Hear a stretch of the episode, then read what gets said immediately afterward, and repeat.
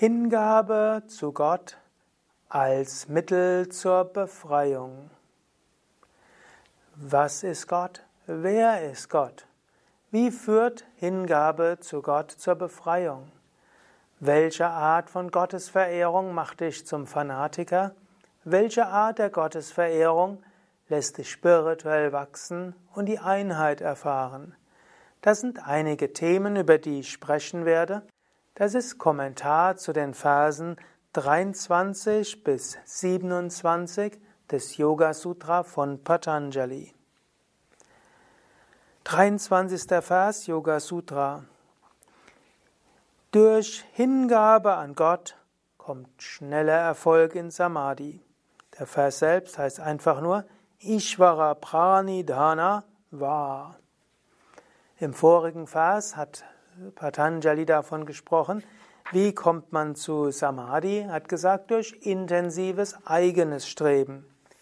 Hier sagt er jetzt, Samadhi kommt auch einfach durch Hingabe an Gott. Wir finden das auch im, in der Bhagavad Gita. Auch dort sagt Krishna immer wieder, bemühe dich intensiv, bringe deinen Geist zur Ruhe. Erfahre das Höchste, löse dich von Wünschen und Gier.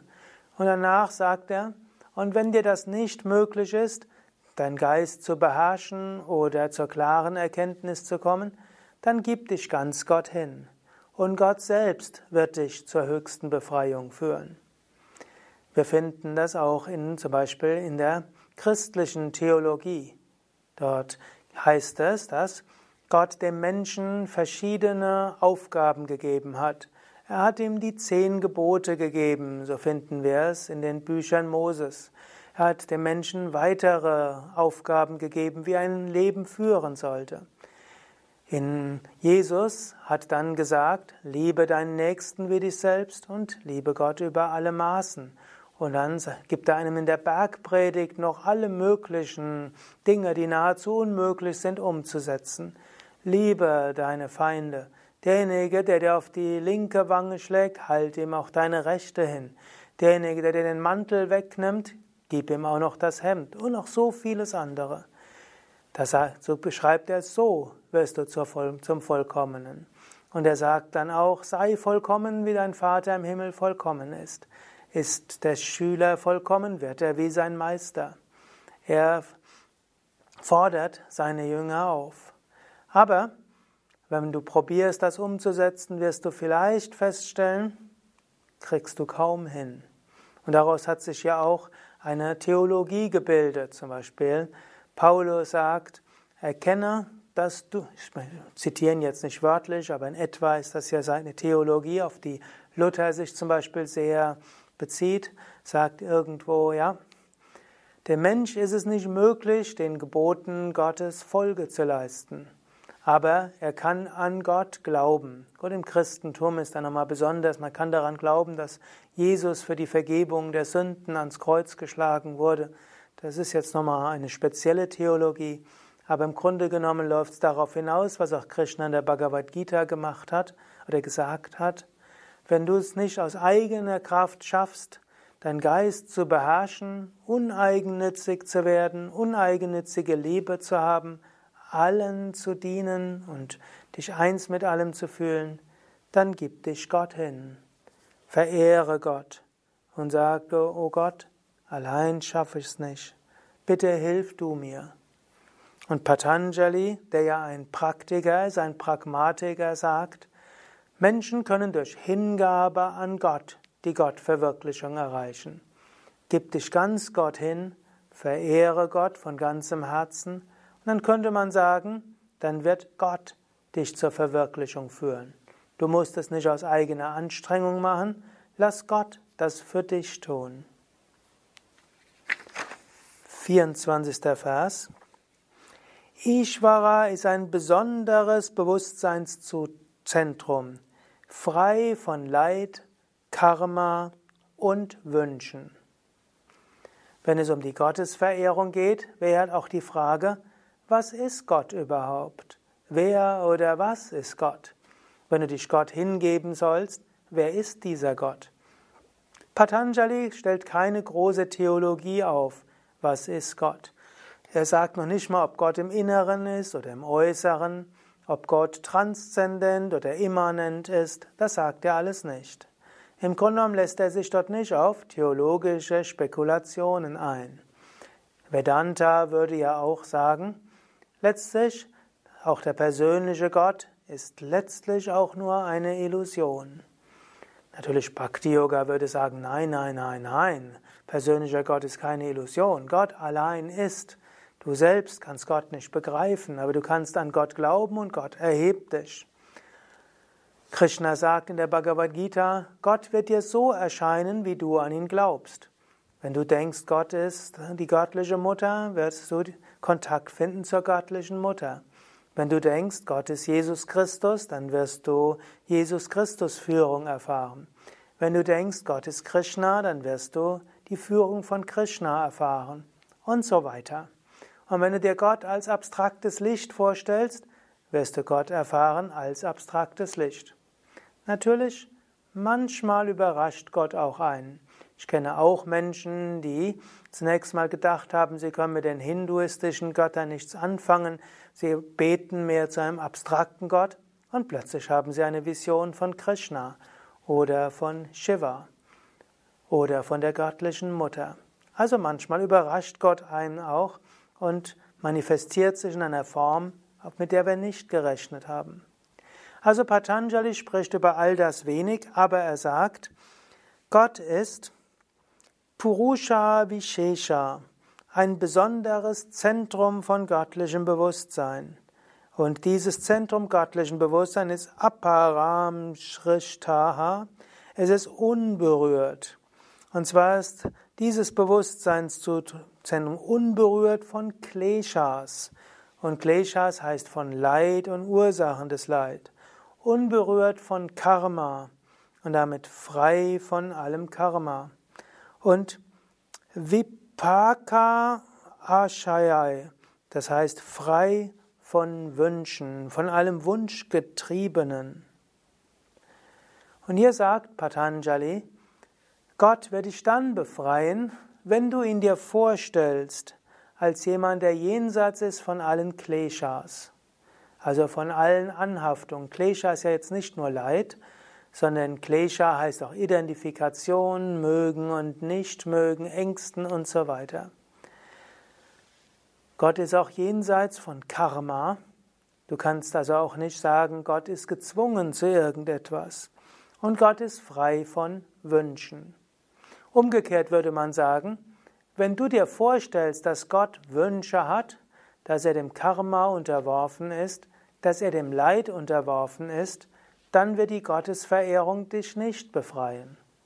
Wenn wir nämlich die verschiedenen ja, Gottesverehrer und Verehrerinnen anschauen, es gibt manche, die durch die Gottesverehrung zu großer Liebe und Uneigennützigkeit kommen, zu großer Humanität, großer Weite, und wir könnten sagen Gottverwirklichung. Und es gibt andere Gottesverehrer, die sind furchtbare Fanatiker, Selbstmordattentäter, solche, die intolerant wären und Schlimmstes tun. Im Namen der Religion wird Schlimmstes getan. Was unterscheidet die einen von den anderen? Patanjali gibt hier den Tipp. Glaube nicht, dass Gott konkrete Wünsche hat. Wenn du denkst, Gott will, dass alle Menschen Christen werden oder dass alle Juden werden oder dass alle Hindus oder Buddhisten werden, hast du Gott schon beschränkt. Gott hat keine konkreten Wünsche. Du sagst zwar, dein Wille geschehe, und du versuchst auch den Willen Gottes zu tun, aber Gott hat keine konkreten Wünsche. Gott wünscht nicht etwas Konkretes. Gott will das Wohl der Menschheit, aber Gott hängt oder die Hingabe an Gott und letztlich Gottes Liebe ist eine bedingungslose. Sie hängt nicht davon ab, was du tust oder nicht tust. Und du musst auch nicht die Liebe Gottes verdienen. Du musst auch keine Angst haben vor der Strafe Gottes, sondern Gott ist reine und bedingungslose Liebe, ohne Wünsche und Ansprüche an dich. Das Zweite, was dort heißt, er ist jenseits von Karma. Was auch heißt, du kannst auch Gott nicht manipulieren. Kindlicher Glaube ist manchmal, Gott, wenn ich von Gott etwas will, dann muss ich Gott etwas geben. Ja, ich kann mich erinnern, als ich Kind war, in den Kindergottesdienst gegangen bin, habe ich manchmal mit Gott Handel geschlossen und habe gesagt, Gott, wenn ich bei der nächsten Klassenarbeit eine Eins bekomme, dann kriegst du mein Wochentaschengeld. Gut, und kann sagen, weil ich relativ, weil relativ häufig Einsen geschrieben hatte, ich mein Taschengeld sehr oft sehr gründlich äh, gespendet und hatte eine Hingabe zu Gott. Aber dieser Glaube, ja, dass Gott, man, Gott sich praktisch gewogen stimmen kann, indem man etwas für ihn tut, das ist ein beschränkender Glaube. Vielleicht für Kinder hilfreich und diesen Kindergartenglauben haben auch manche Menschen, aber so kommst du nicht zur Befreiung. Denke nicht, dass Gott durch deine Handlungen gewogen gestimmt werden kann.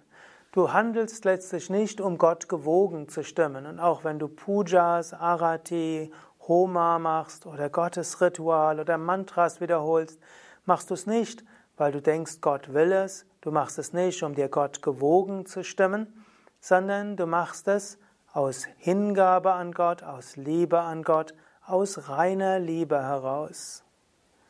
Und das dritte ist, Gott ist jenseits von Leiden.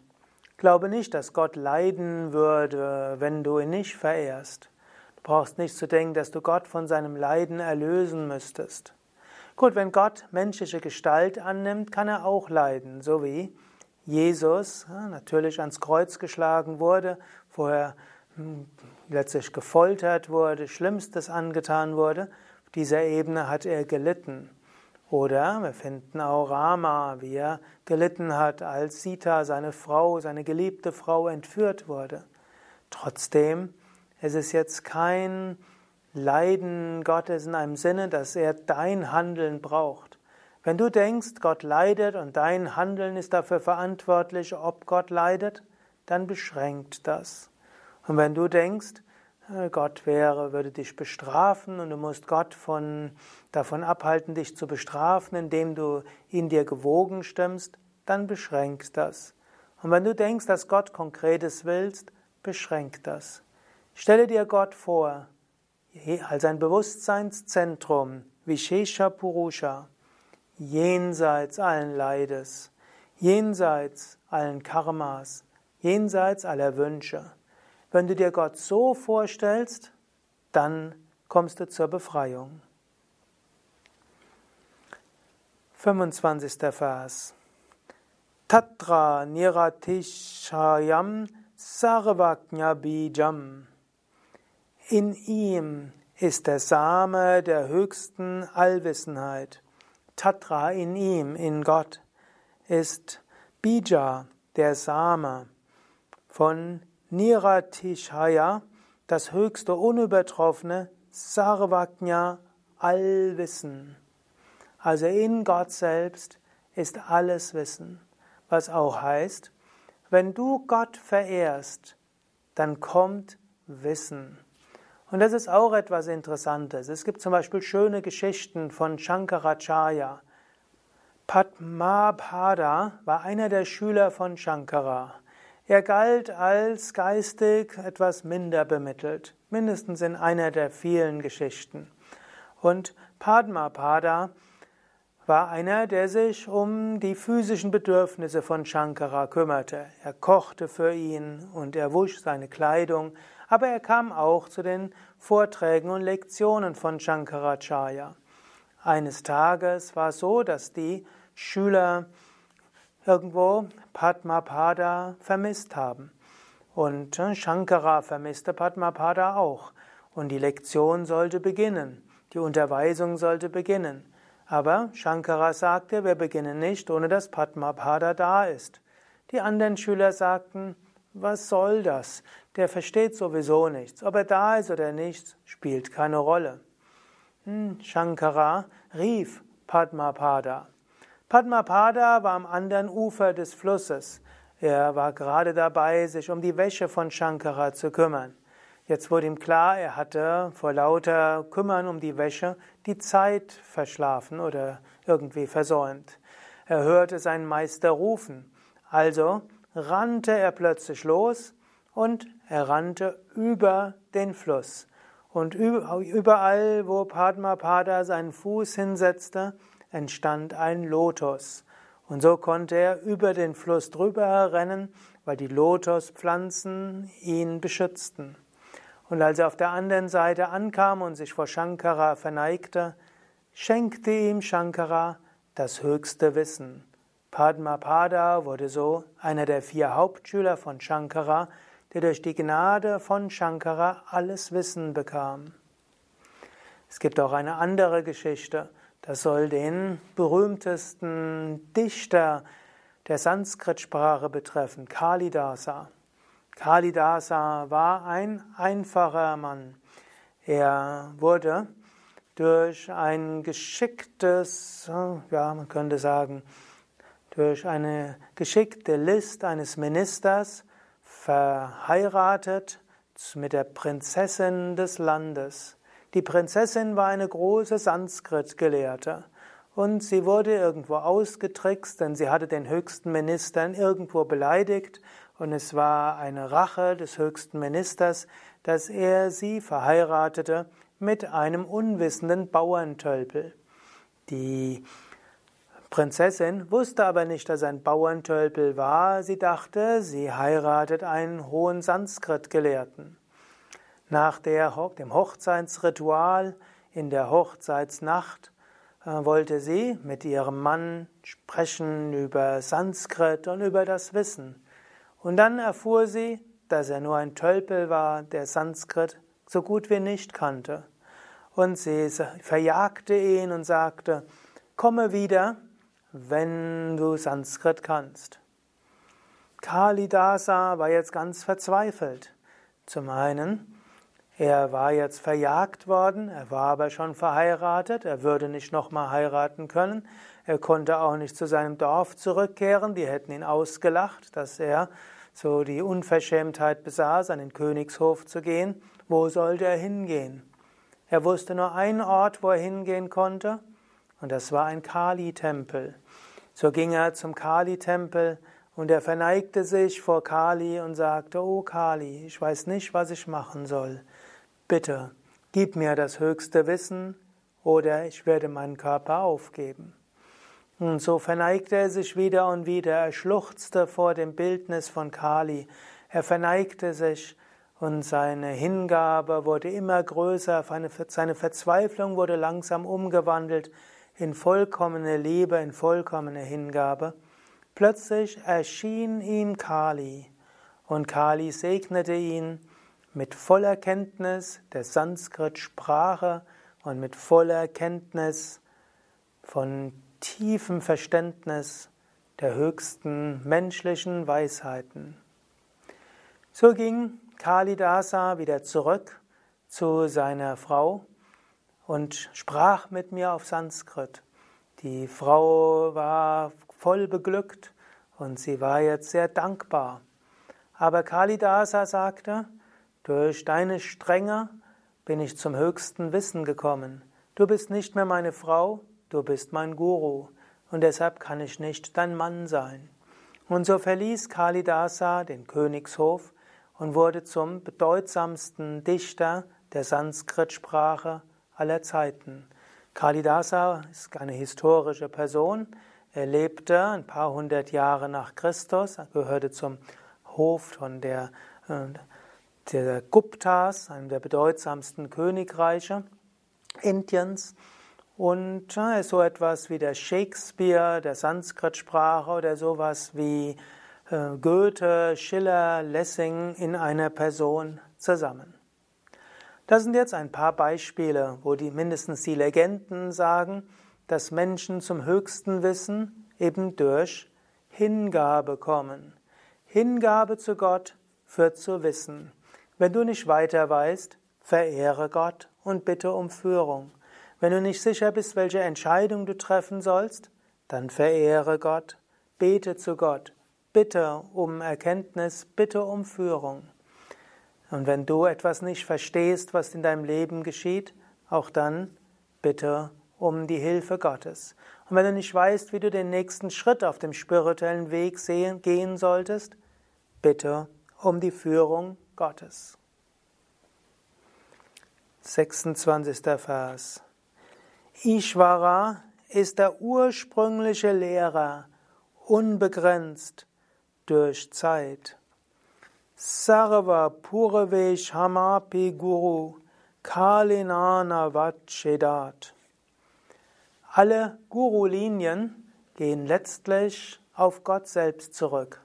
Zum einen gibt es in den verschiedenen Yoga-Richtungen eine sogenannte Guru Parampara, die Aufeinanderfolge der Lehrer auch als Sampradaya bezeichnet. Und praktisch in allen Guru Paramparas beginnt es mit Gott selbst. Ursprüngliche Lehrer in allen Lehrerlinien ist Gott selbst. Es gibt in Indien unterschiedliche Guru-Linie. Unsere Guru-Linie, die Shivananda Guru-Linie, beginnt mit Vishnu. Aber in der Guru-Linie ist auch die göttliche Mutter dabei, Shakti, und ist auch Shiva dabei, denn Shankara, der in unserer Guru-Linie ganz entscheidend ist, gilt als Inkarnation von Shiva. Ich will gerade diese Guru-Linie rezitieren und beginne mit Narayana, mit Vishnu selbst. Du wirst irgendwann Shakti hören, welche letztlich die göttliche Mutter mit symbolisiert, und du wirst Shankara hören, der die Inkarnation von Shiva. Narayanam Padmabhavam Vasishtam Shaktim Chatatputra Parasharam Cha Vyasam Shukam Gautapadam Mahantam Govinda Yogindra Matasya Shishyam Sri Shankara Chaya Matasya Padma Padamcha Hastamalakam Cha Shishyam Tam Totakam Vatika Karamanyanasmat Gurun Santadamanatosmi. Und so ist eine der Interpretationen dieses Verses, dass letztlich ursprünglich Gott selbst der Lehrer ist. Die zweite Interpretation dieses Verses ist, jeder Guru, jeder Lehrer ist in der Tiefe seines Wesens eine Manifestation des Göttlichen. Wenn wir zum Beispiel Swami Shivananda verehren oder Swami Vishnu Devananda verehren, verehren wir nicht den physischen Körper, der nichts anderes ist als der physische Körper von anderen.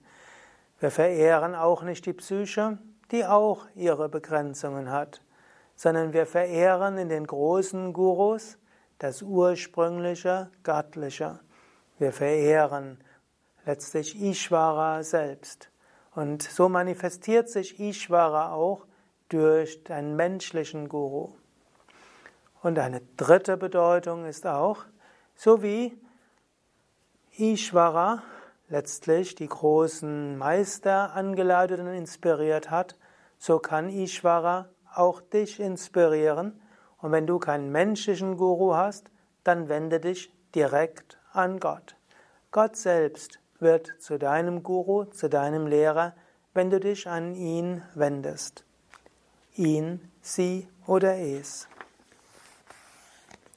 27. Vers.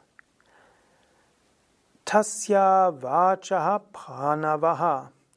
Das ihn offenbarende Wort ist Om. Wenn du Gott erfahren willst, dann wiederhole ein Mantra. Über ein Mantra erfährst du Gott. Und über diesen Vers werde ich das nächste Mal mehr sprechen. Om Savamangala Mangalye Shive Sarvartha Sadhike Sharanye Triambake Gauri Narayani Namostate Ishvaro Gururatmeti Murti Bheda Vibhagine Vyomavad Vyapta Dehaya Shri Dakshinamurtaye Nama. Dieses letzte Mantra besagt in etwa, Ishvara, Guru und Atman sind alles das Gleiche. Durch Hingabe an einen von allen dreien erfährst du das Unendliche. Verehre Gott über Hingabe an Ishvara, du wirst zur Gottverwirklichung kommen. Folge den Lehren eines Guru, seinen Meister und verehre den Guru, er wird dich zum Höchsten führen. Wende dich an deine höchste Seele Atman und indem du alles ausrichtest auf die höchste Seele in dir und in allen Wesen, kommst du zum Höchsten. Um Shanti Shanti Shanti Bolo Shivananda Maharaj Ki Jai Bolo Shri Vishnevananda Maharaj Ki Jai Das waren Kommentare zum Yoga Sutra, Vers 23 bis 27. Mein Name Sukadev von www.yoga-vidya.de. Dies war ein Vortrag der Vortragsreihe zum Yoga Sutra. Dies ist auch ein Teil der Vortragsreihe über Raja Yoga, die wiederum ein Teil der Vortragsreihe ist Yoga Vidya Schulung, der ganzheitliche Yoga Weg. Dies ist auch ein Begleitvideo zum zweiten Jahr der zweijährigen Yogalehrerausbildung, wie auch ein Begleitvideo zur neuntägigen Weiterbildung zum Yoga Sutra. Du findest mehr zum Yoga Sutra in dem Buch, das ich geschrieben habe, die Yoga Weisheit des Patanjali für Menschen von heute. Du findest auch Informationen über das Yoga Sutra und weitere Kommentare als Texte, als Audio und als Video, wie auch die Wort-für-Wort-Übersetzung des Yoga Sutra auf unseren Internetseiten www.yoga-vidya.de. Mein Name Sukadev, hinter der Kamera Nanda. Ich bin von Yoga Vidya, einem großen Netzwerk von Yoga-Lehrern und Lehrerinnen, von Yoga-Übenden, Yoga-Zentren, Yoga-Ashrams. Bei Yoga Vidya kannst du auch Yoga-Seminare besuchen, du kannst in den Yoga-Zentren Yoga-Kurse mitmachen. Es gibt dort manchmal auch Raja-Yoga-Kurse, die über mehrere Wochen gehen. Du findest auch Raja-Yoga-Seminare und Yogalehrer-Weiterbildungen und Yoga-Ausbildungen. Du kannst auch bei Yoga Vidya als Individualgast ein paar Tage oder Wochen da sein. Du kannst auch Teil der spirituellen Gemeinschaft werden, als Mithelfer oder auch als Sevaka, als langjähriges Mitglied einer Yoga-Gemeinschaft in einem Yoga-Ashram. Alle Informationen dazu und vieles andere auf www.yoga-vidya.de. Und noch eine kleine Bitte, wenn du jetzt bis hier gehört hast, nimm dir noch einen Moment, einen Daumen hoch zu machen zu diesem Video auf YouTube oder ein Stern, Sterne zu vergeben auf iTunes oder wo auch immer du dieses Video, dieses Audio, diesen Vortrag hörst. Ein bisschen Interaktivität ist gut, du kannst auch Fragen stellen, Kommentare geben, andere Meinungen schreiben. Und so kann ich auch merken, inwieweit dich diese Vorträge interessieren und was dich vielleicht besonders noch interessieren würde. Danke.